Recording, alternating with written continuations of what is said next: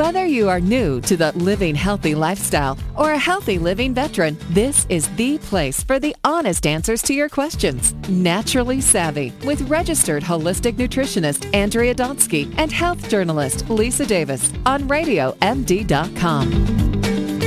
I'm Lisa Davis along with Andrea Donsky. We all know how important it is to brush our teeth and have good oral hygiene. As a matter of fact, I even brushed my dog's teeth. Now, they have beef flavored toothpaste. I'm not going to be using that anytime soon. And as a matter of fact, it's starting to make me wonder not only what is in my dog's toothpaste, but what's in our toothpaste and what are ingredients that we must avoid and what are the best toothpaste brands if you want to be healthy and natural like Lisa Bear is. Hello, dear. Welcome back. Hello, thanks for having me. Oh boy, you know, good good oral health is of course essential to our overall health as we know. And before I get into the toothpaste, I want to quickly tell you, even your toothbrush, it's important to pay attention to that because the average toothbrush can contain 10 million bacteria, including E. coli and staph.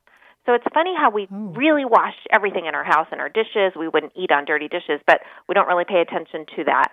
There was a study from the University of Arizona that found bacteria and viruses from toilet spray could settle on surfaces in the bathroom.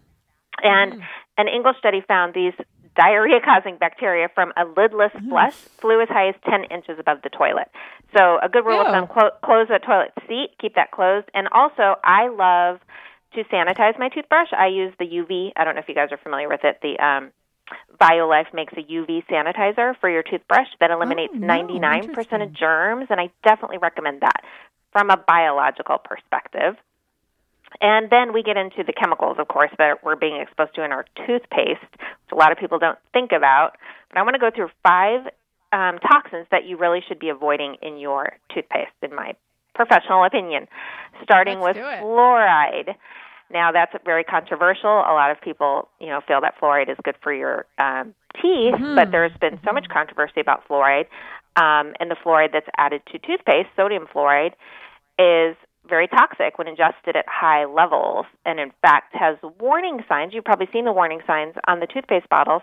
Keep out of reach for children under six years of age. If it has mm-hmm. fluoride, mm-hmm. if you accidentally swallow more than used for brushing, seek professional help or contact a poison control center.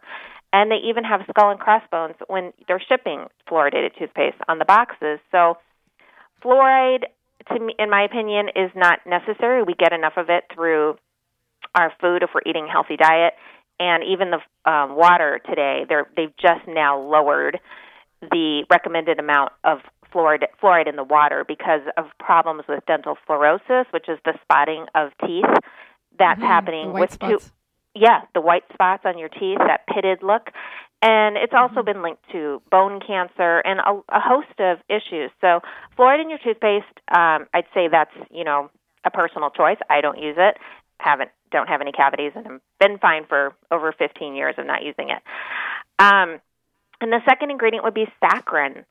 I think that's pretty much a no-brainer, and I'm sure everyone listening is pretty well aware of that. Uh, yeah, artificial sweeteners. No, no. a big no-no, right? But it's it's hiding in a lot of toothpaste to give it that sweetness.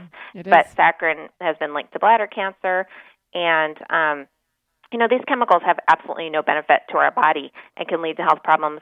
Even brain tumors, lymphoma, and rodents have been linked with high consumption of artificial sweeteners. So, what you could look for instead is stevia, which is a natural sweetener that you'll find in toothpaste nowadays, and also xylitol, which I is just saw xylitol. Love it. In My one. favorite. got I it? love it. Yeah.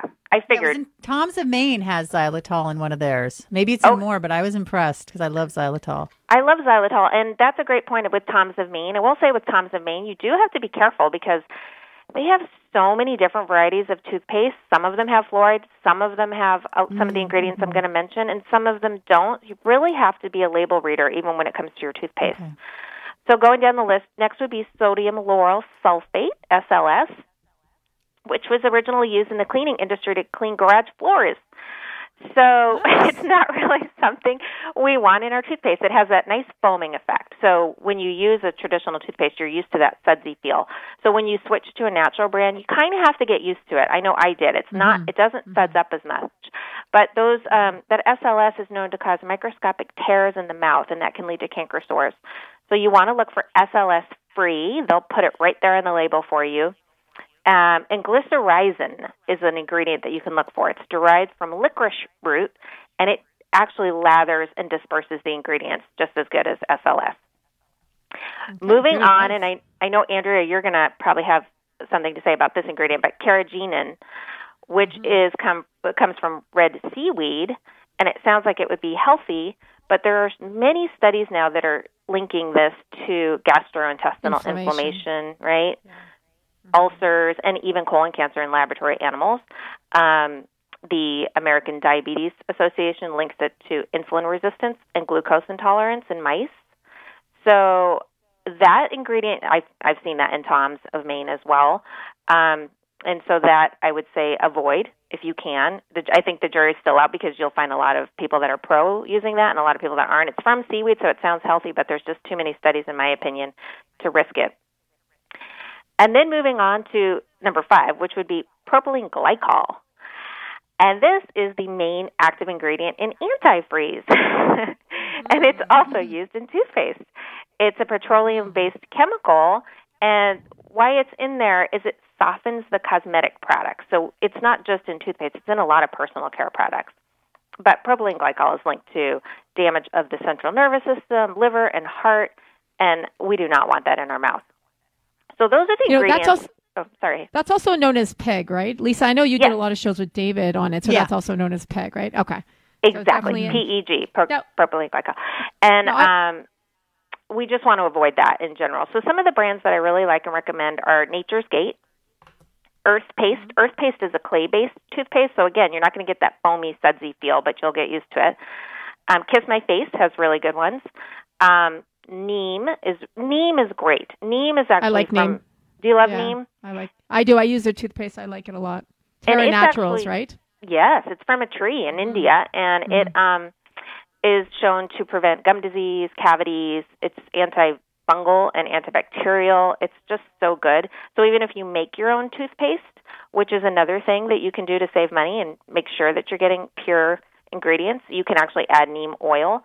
So a good toothpaste recipe would be using coconut oil, maybe some sea salt and or baking soda and then you could add a little stevia to make it sweet and then it really you could go with any essential oil so if you wanted cinnamon flavor, you could add cinnamon oil and some tea tree oil and or neem, you know, kind of make up what works for you.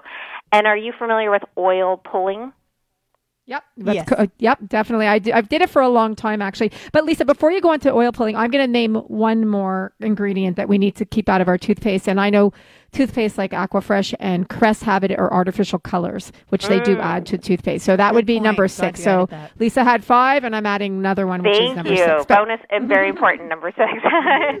so All right, important. So let's move on to coconut to, to oil pulling. Sorry, go ahead. Oil pulling, yeah, I was doing it every day too, and it's amazing. It's actually based on a 5,000 year old Ayurvedic science. Um, so it's it's great for oral health and it's basically the point is you you in the morning before you do anything before you brush your teeth you swish either coconut oil sesame oil or sunflower oil in your mouth for about 15 to 20 minutes and what this does is it pulls toxins um, it's fat soluble with the oil so it pulls toxins out and it's been shown to improve acne headaches whiten your teeth, even clear up liver imbalances. And um, you can add peppermint oil to make it, you know, kind of minty and fresh. And it's such an amazing thing to do. You'd have to brush your teeth afterwards, of course. Yeah, one of the things I recommend with oil pulling, I know we're out of time, but would be to start small. I was doing a tablespoon, but you could start with a teaspoon because when you're putting oil in your mouth and you're swishing, sometimes you can get the gag reflex. So, oh, yeah. just my own experience, start with a teaspoon, work your way up to a tablespoon. But I do love it, and I think it's amazing. And it also helps prevent those cavities, which I think is key. Lisa, thank you so much. Always so much information and great information. You can learn more at Lisa at Ron and andlisa.com and you can follow her and Ron on Twitter at Ron and Lisa. I'm Andrea Donsky along with Lisa Davis. This is Naturally Savvy Radio on Radio MD. Like us on Facebook, on Twitter, and switch to a natural, organic, non GMO toothpaste. Stay well.